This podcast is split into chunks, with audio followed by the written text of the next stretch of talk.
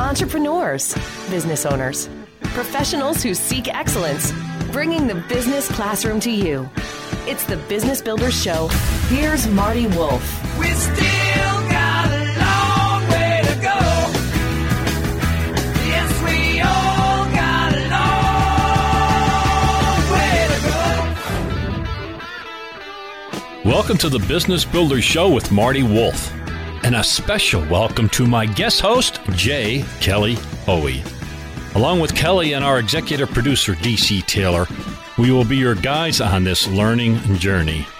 J. Kelly Hoey and I want to enthusiastically share stories and information to inspire leaders, and we are all leaders at some point, so you can then inspire others. You can find out more about J. Kelly Hoey at jkellyhoey.co. That's jkellyhoey.co. And you can find Kelly on Twitter, LinkedIn, Instagram, and Facebook. The Business Builder Show is distributed by C Suite Radio. You can find the Business Builder Show and many other fine shows on C Suite Radio. That's at www.c-suiteradio.com. This podcast is a part of the C Suite Radio Network. For more top business podcasts, visit c-suiteradio.com. Okay, Kelly, let's get going. Thanks, Marty, and welcome to the Business Builder Show. I am so thrilled today to have as our guest my friend Jill Schlesinger. Jill, welcome to the show. Well, thank you for having me. This is very exciting to be on like sort of role reversal here. Well, I know, you know, I, this is big time for you now. You might be on CBS, but now you're on the Business Builder Show. no, but like you're interviewing me, whereas I interviewed you a couple of times, you know? so I that's that's the whole role reversal that is is going on for us, you and me, baby. Uh, well, I know that too, and and you were the first podcast I was on when my book came out, so you know I'm indebted. Um, so I'm glad we're got you here today. Um, in and you've made time in a busy schedule, and that we get to talk about your book, "The Dumb Things Smart People Do with Their Money." 13 ways to right your financial wrongs. But before we get to that, you've got a pretty interesting career path uh, to media. Um, how did you go from a gold copper commodities trader to media? Uh, well, it is. Let me just be clear. There was no path. This was not well thought out. This was, you know, where you go next and saying yes to crazy ideas that seemed like you probably, in retrospect, like, of course you'd say yes to that. But in the moment, you would never say yes. So uh, my dad was a trader on the floor of the American Stock Exchange. My godfather was a trader on the floor of the New York Stock Exchange. So those were my summer jobs. So when I came out of college, there there was no fancy trading desk job. I wanted to be on a physical floor, so I was on the Commodities Exchange of New York. Uh, for you old farts out there, uh, remember where trading places took place? That was the Commodities Exchange in New York. That's actually where I worked. Um, eight women, 800 men. Um, soon after, two men headbutted with one another and blood spurted all over the place. I said, well, maybe this is not the right place for me, actually, um, which did happen. Uh, and, and also, by the way, in a self-disclosing moment, I will tell you, I turned around for one second and said, "Oh my God, are you okay?" And then someone across the ring said, "A half bid for a hundred. I turned around and I said, "Sold," and I never knew what happened to those two guys. So uh, I, I, was not a great trader, and I wanted to do something else, and um, I left the trading floor and uh, could not figure out how to, you know, really how does that skill translate to another business? Like I know how to muscle my way in a scrum. So if, without being a rugby player, there are not many other careers.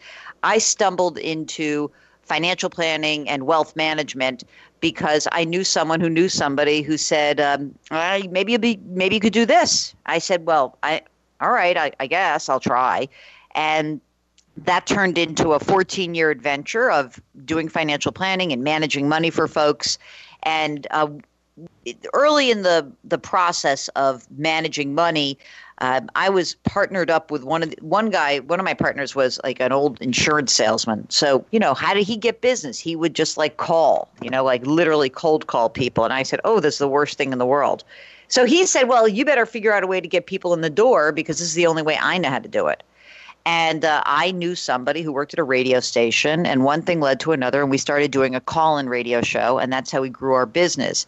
And radio led to TV, and really kept doing that. I'm from New York originally. I was living in New England. Somebody knew somebody in cable news. I started doing some cable news hits, and during the financial crisis, someone from CBS had called me and said, uh, You know, oh, you're very good at talking about these complicated things in a way that regular people can understand and I started appearing on CBS during 2008, 2009. I had sold my company back in, I think 2006 ish, but I was in a earning out part of my contract. And then in the beginning of 2009, someone from CBS called me up and said, uh, We'd love to have you come in and talk to us. And I said, I don't know about what, but okay. And I went in. And, maybe, uh, maybe they needed a financial plan. You I knew. seriously, I had no idea what I was doing. And they're, well, we're launching a new website and we think you'd be a great person. I said, how many other people have you tried to hire for this job? And they're like, well, pretty much every financial journalist, but it was literally, it was 2009. Nobody wanted to jump ship to something new. So I said, uh, I'm not interested. I'm tired. And then three weeks later, I signed a contract. That was 10 years ago. Um, in just a couple of weeks, I'll have my 10 year anniversary. Wow. And so that's how I morphed into Media Queen. That- like uh, uh, unbelievable. I love I love that. I want to I want to go back to New Hampshire for a second. The the call in radio show, like how like seriously, the idea of using media to grow an investment, you know, advisory firm to grow a business. I mean, not I mean necessarily intuitive, but was it like, oh my god, I got to try anything other than cold calling? Um, well, there were two things. It was being done. There were there was a guy who was on a, a local New England radio station who I knew, and I knew the guy was a goddamn buffoon and didn't know jack. and so I said to the guy who runs the general manager, I literally said, "You know that fat bastard you have on the air? He's giving terrible advice, and I cannot believe you have him on the air." He goes, "Well, you know, he has a contract." Then maybe three weeks later, the general manager calls me because, oh my God, I just got into a fight with this dingbat. You want to come in and try to do this? So that's literally what I thought was that was how it sort of opened up. And I knew that that fat bastard had grown his business tremendously on the back of media. And so I I had I had like dabbled in media when I was in college. You know, I worked for the local NBC affiliate. I had, you know, hosted a radio show, an overnight jazz after hours radio show.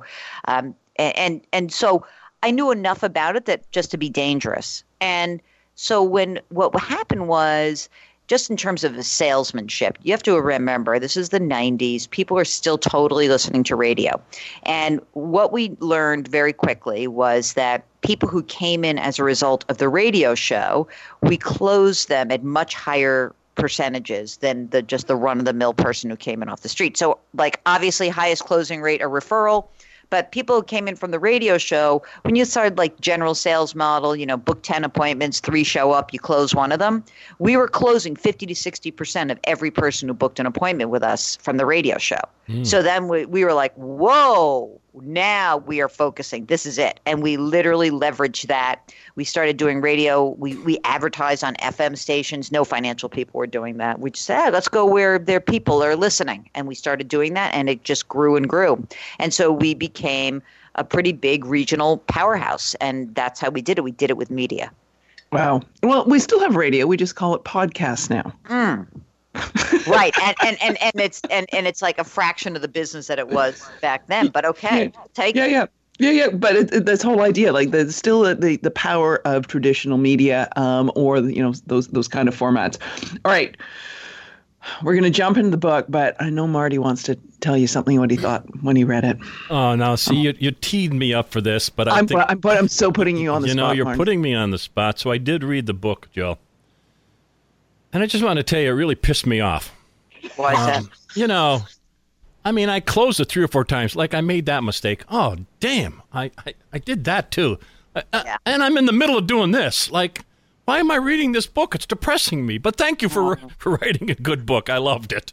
Well, thank you. Thank you for reading it. Listen, um, you know, one of the guys who blurbed my book, his name is Mohamed El-Erian. He's incredibly successful, interesting guy, big economist, you know, worked at the World Bank, ran the PIMCO bond fund. He literally called me up. He's like, Well, I only did two of the dumb things, so I feel pretty good. So you're in good. You got good company. Yeah. You got I- really smart people, but um, I know I had Joe when we were talking before jumping and, and starting the, the show today. Marty's like, God, her book pissed me off. And I'm like, why? Why? Why did it piss you off? It's a great book. And he's like, no, no, no. I made those mistakes. Yeah. Um, so, so obviously, to that was the reason you wrote this book. Uh, I wanted to ask you, why on earth, having been through the writing process myself, why on earth did you want to write a book, or why did you fi- feel the need to write a book? Um, well, I, I had sort of put it out there as like, oh, I really should write a book. I mean, literally a dozen years ago when I was still in the investment advisory business, I thought, oh, that would be a good way to kind of kind of get more clients, get a calling card. I was always about getting clients, right? That was my whole focus. And then I couldn't come up with a good concept. So I had three or four different proposals that my book agent was like, oof, these are so boring. Forget it. And uh, so I'm talking to him one day a couple of years ago and I said, you know, just like I, the the financial advice business is very weird, right? On one end, you've got a bunch of books that basically says, you know, uh, don't spend more than you make and uh, don't go into credit card debt. Nah, these are not the people that I talk to. You know, generally speaking, those were not my clients, and those are not my friends at work or my colleagues or my friends out of work. And then there are the other kinds of financial books that are silly, get rich quick books. Um, you know, oh, Bitcoin, Dow 36,000, my trading system. Nobody I know who buys those books. So I said, what is a book? Where's the book for like the normal person with a good career, good head on his or her shoulders, who's just continually doing dopey things? And I said, well, there, there it is. That's it. Um, and so I had come up with the concept of the dumb things. Um, uh, probably a few years ago, maybe four years ago, and uh, maybe it was five years ago because right before my father died, and he says, "When are you going to write that goddamn book?" Right before he died. so there you go. So it wasn't a dying bequ- risk, wish, but as when you guys read the book, my father's a very larger than life personality. So he's literally in the hospital. He says, "When are you going to write that goddamn book?" So it took me a few years. I got my act together, and then I decided that I was going to get serious. And so, honestly, what I did was I took every email that I had received from my radio show, which I've been doing for eight years, from my podcast, from um, I called up the guys who used to work for me, like the service people. I'm like, what are like the dumbest things that we saw? And we like started creating categories, and then I could populate those categories with stories, and that's how the book came to pass. It was just sort of like started. It was. It wasn't like it wrote itself, but once I had the structure, it was a lot easier. Yeah, I would say those those damn outlines they told you to do back in you know writing essays and papers back in college. You know the thing you actually did need to write a book. Um, all right, the source of dumb financial decision making. What is it? It, it's a very sad, sad truth, and it is because you are a human being. That is why you're making bad financial decisions, and it's uh, there's actually no cure to that. Sadly, uh, we are all emotional, and we're not rational. Somehow or other, people think like, well, if you just give me the equation, then the person's not going to screw up. Like, oh, okay. Well, why don't I just tell you to eat less and exercise more? And then I figure that's the way to actually cure obesity. Not really. So we are trying to understand why we're screwing up. And it's simply that we are emotional. We tend to be guided by fear and greed specifically, and also pretty interesting and entrenched um, biases that are really been they've been developed over years and years and years. And those biases are are kind of tough to crack open. But essentially as a human being you know what you're you're the way that you react is very good to something in the short term but the the long term part then those cognitive biases come creeping in and can really screw with you. And so i think that if you are especially intelligent intelligent, sometimes you fall prey to these things. Um, part of that has to do with the fact that if you are a smart professional, you tend to think anyone in front of you who's selling you something or been referred to is also a smart professional. And you don't want to do things like ask a question or seem dumb. So I think that all that plays into um, our decision making and can really lead us astray. So I, I'm hopeful that. Uh, Marty, you will stop doing these dumb things. I'm working but- on. I'm working on them. But more importantly that you just kind of cut yourself some slack also that you don't you know you don't have to i, I have a real hard time with a, a scolding approach. You know i use humor. I know. We all screw up. Listen i got two failed marriages under my belt and very expensive by the way. Talk about a dumb mistake and one that was costly. Um, but it i- it's it's like you want to realize the mistake, you want to correct it, you want to move on. You don't have to live in that mistake forever. That's like awesome. No, so I want to jump ahead on a question because um, you said you have, you know, you there you are, a smart person, and you assume you've got a smart person in front of you selling you something, which is really perfect time to talk about the F word. Mm, yeah, I'm going to drop an f bomb, Marty. Okay, All right, go for it.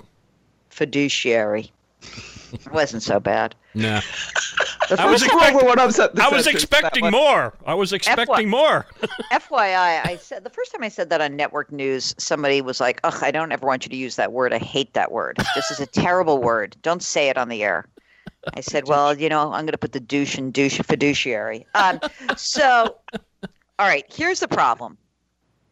In financial services, unlike let's say a CPA or an attorney or a doctor, uh, there are ways that you are licensed to sell stuff. But the core issue in financial services is that there are, are about half, maybe 60% of anyone out there who touches an investment product or an insurance product, that that person does not have to put you, the consumer, first. So if I am a financial professional, I'm held to something called suitability. I have to tell you something that's suitable for you, but I don't necessarily have to tell you if there's something more suitable for you, better for you, in your best interest. And that is a really big problem because that means that many people are confusing the sales relationship with an advice relationship. Um, I actually conducted a uh, a crazy roundtable on behalf of the Consumer Federation of America, as well as the Certified Financial Planner Board of Standards and AARP. We wanted to get a bunch of people around a table and do a focus group. We wanted to figure out here's let's get a bunch of people who have a half a million to two million dollars invested with some financial professional. And we went around to try to figure out if they understood the difference between fiduciary and and the suitability standard. And three quarters of them did not know that their advisor, and I'm putting that in air quotes, didn't have to put them their interests first. Hmm. Well, that's kind of interesting. Wouldn't you want to know that? I sure would. So, number one in like the the general hierarchy of things that you really need to be careful about is that you can't buy a financial product that you don't understand. But number two, don't take financial advice from the wrong person. You can buy something from that person, but you know, it's almost like the difference of saying, I'm going to walk into a Toyota dealership. And when I walk into a Toyota dealership, they're going to sell me a Toyota. However, if I go to someone who says, I am a car consultant, you would hope that when you walk into that person's office and they tell you to buy a car, that that car is actually in your best interest, not selling you that car because that's the only car they can sell you or they get a kickback from the car company, but it is truly in your best interest. That's what you want to know when you're dealing with any financial professional. All you have to do is ask, hey, are you held to the fiduciary standard at all time? Do, must you put my best interest first? And if not, then you're talking to a salesperson. That's okay. You know how to work with salespeople. You know that they're motivated by something slightly different, and you can change your mindset around the relationship. So important. So there, the F bomb that we had to drop on the show. All right, I want you to talk about dumb thing number three and peak happiness. Yeah. And for those No. without the book in front of you, dumb three, thing number three is you make money more important than it is. Um, you know, I know. that- Isn't there like a little bit like happiness porn right now? Like in general, there's so many happiness books out. I hate that. I'm such a cynical pain in the ass that I. And we Ah, love it. Your your cynic, cynicism makes me happy. Go Yeah. for it. let me, I just I will say that like look, life is hard and you know we're we are the human condition does not mean that you deserve to be happy, okay? Let's just be honest. There's like crap happens all the time. However, the problem that money brings into your life is that it's just like your mom said, money does not actually make you happier. Uh, although my mother likes to say can make your discomfort quite a bit more comfortable. So it's that is true. So it could make pain better in terms of you could be a bit more comfortable in your pain, but it doesn't make pain go away.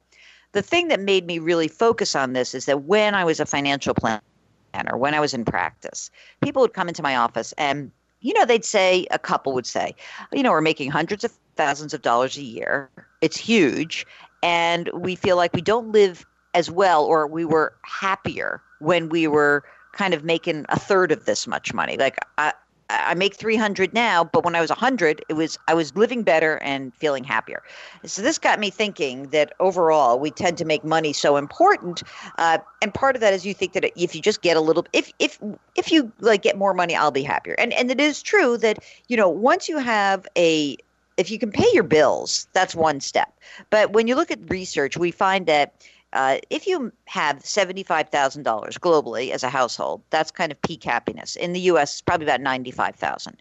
Um, but every dollar beyond that does not bring a dollar more happiness. You get to peak happiness, let's call it about 100 grand in a house in the United States, um, and maybe a little bit less in the middle of the country where cost of living could be cheaper, a little bit more on the coast. But for everyone going nuts about your money, you know, you want to pay attention to it, you want to respect it, you just don't want it to control your decision making.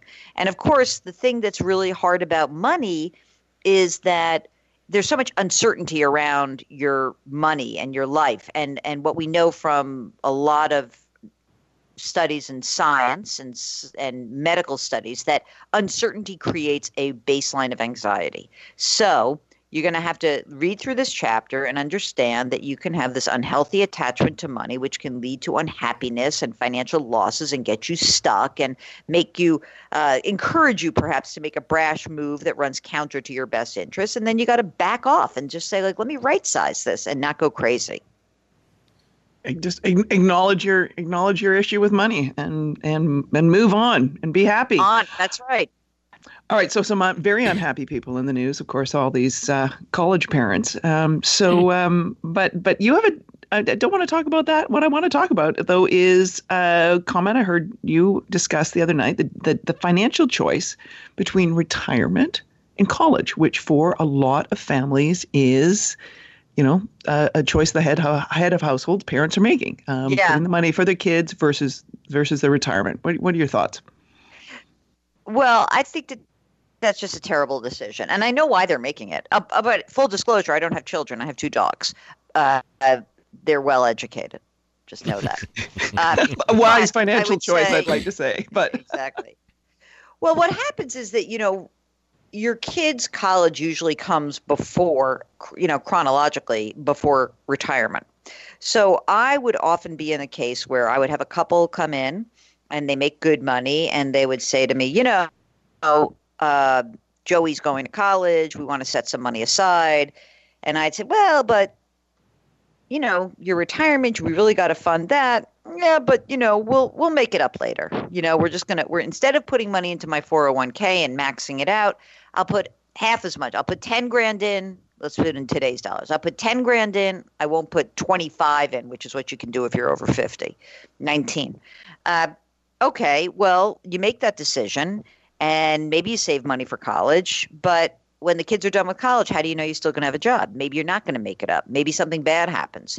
Uh, I think that what is happening, and maybe this college admission scandal brings it to light, is that people are getting fanatical and dopey about college, and they are they're not clear. It's so funny that like I wrote this before before this whole scandal came out, but something that I really noticed was that a lot of my friends who had come and ask me about college. They said, well, you know, Joey got into uh, U Private University, which is like a third tier private university. I used to t- say the name of a college, by the way, that was a third tier university in my own head. And then an, someone I was pitching the book to went to that college. So I'll never do that again. uh, so that was. Whoops.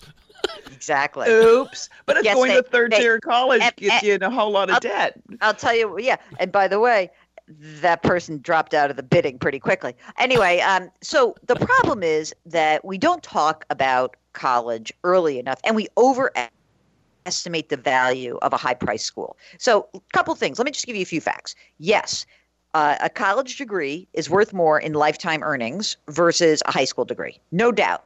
That is true. That's the overall um, $900,000 for men, $630,000 for women, according to the government.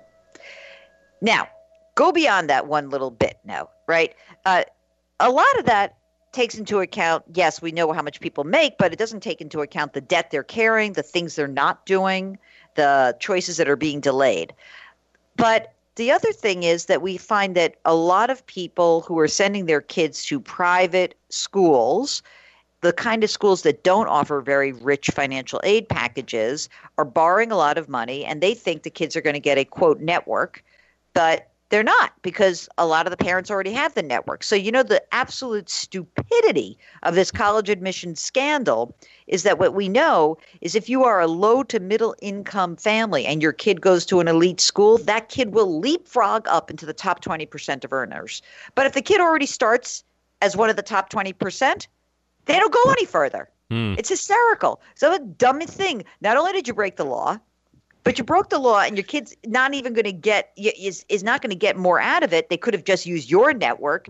And why did you do that? Because of maybe the bragging rights for your own country club. And by the way, you're probably kicked out of your country club now.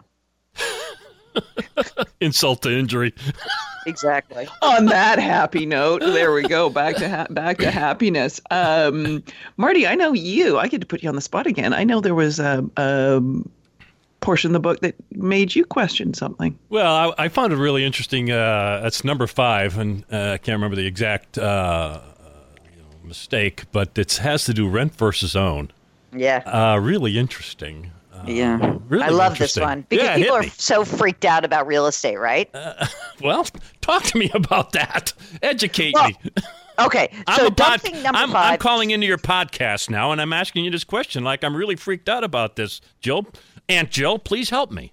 okay, so um, you you buy a house when you should rent is dumb thing number five, which is not to go. say that I don't think you should buy a house because you may a house may be perfect for you, but I think the compulsion about buying real estate is really overstated, Mm. and you know, frankly. Even this once in a generation housing crisis has not cured us of our love of real estate. Yeah. What I'm suggesting in this chapter is that you consider your personal situation carefully and you run your numbers. You really have to look at this because people say, oh, you know, it's going to cost me X dollars to buy a house. Here's the principal, here's the interest, here's the homeowner's insurance, here's the property taxes. Well, already we know that the the property tax deduction has been skinnied up a bit after the new mm-hmm. tax law went into effect. So your mm-hmm. state and local tax deduction is limited to $10,000 we also know that houses are more than just those components. It's maintenance, it's upkeep.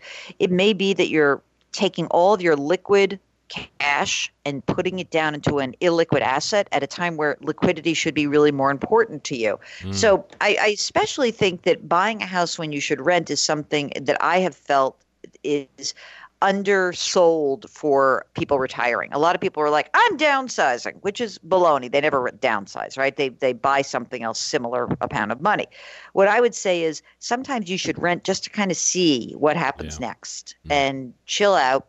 You're not throwing money out the window by renting. You're buying yourself opportunity and flexibility. So it's okay. It's okay to buy. I'm not saying you shouldn't buy. I'm just saying you really need to be a little bit more thoughtful about this process. So Kelly, make sure that we do the big commercial on Jill. Podcasts, Jill. websites, all that kind of good stuff. Oh yeah, there there there's a before we get to the end, let's just do it right now. Jill, where is the best place for people to find you, find your website, find the book website? They like want, you know, and they're not turning on CBS. Where can they find all this information? You can find everything I do at my website, jillonmoney.com. Jillonmoney.com. And there you can read the stuff that I write. You can listen to the podcast. You can download the podcast anywhere you get your podcast. The podcast is also called Jill on Money. There's a link to the book. You can buy it. We have links to favorite booksellers. Go into your favorite store. Buy many copies for your friends, for your family, for your colleagues. No, I'm just kidding. No, just not. remind remind everyone you know how dumb they are. I think it's you know that might make it, that might make them happy. You know, it's funny. Um, I just will point out to you that uh, someone said to so the cover. It covers like pops, right? Whatever. The dumb things smart people do with their money. Thirteen ways to right your financial wrongs, and there's a, a man hanging by a wire Yeah. there. Yes. So someone said, "Why'd you pick a man?" I said, "Because men are much stupider than women when it comes to money." I love that. Uh, I, I'll try not to be offended by that. But uh, I, it's just it's uh my professional opinion. Okay, we're not going to question you. All right, I got Yeah. one. I got Kelly, take it from last, one last question for you, Jill. I want Yep. you to share your five steps to investing success. So, number one is you want to mind what I call the big three. And the big three is like you don't get to start investing until you've paid down your outstanding consumer and student loan debt. You've got an emergency reserve fund of six to 12 months of your living expenses, 12 to 24 months if you're retired, and three, maxing out your retirement account, whatever retirement account it is. And not just putting in the match, I mean maxing out. 19 grand if you are under 50, 25 grand if you're over 50, 5500 for an, a, Roth or a regular IRA, uh, 6500 if you're over 50. All right, those are your big three. Next, you create a plan. Why are you investing? Are you trying to reach retirement goals? Are you trying to fund college? You've got to figure out what is it you're trying to do, work backwards and say, okay, with this plan, this is how much money I need to put to work.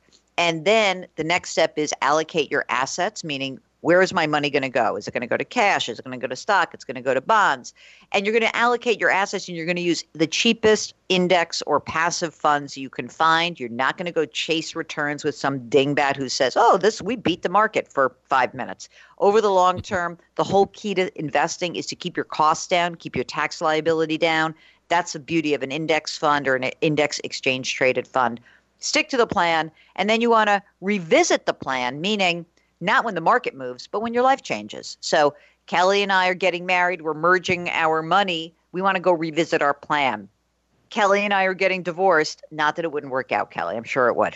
But uh, you know, we got to go revisit the plan. We have kids. We revisit the plan. So when things change in your life, that's when you revisit the plan for something really concrete. Otherwise, you know, every year or so, you're going to go check check out the plan. How'd we do? Are we on course? Yeah, don't revisit the plan when the market's doing something silly. Revisit the plan once you're with your life. I think that's one of those points that uh, you know I sort of struck me. I was like, oh yeah, that's when you revisit the plan. Um, wow, thank you. This has been so much fun, so informative. Um, everyone, get out and get Jill's book, um, "The Dumb Things Smart People Do with Their Money: 13 Ways to Right Your Financial Wrong."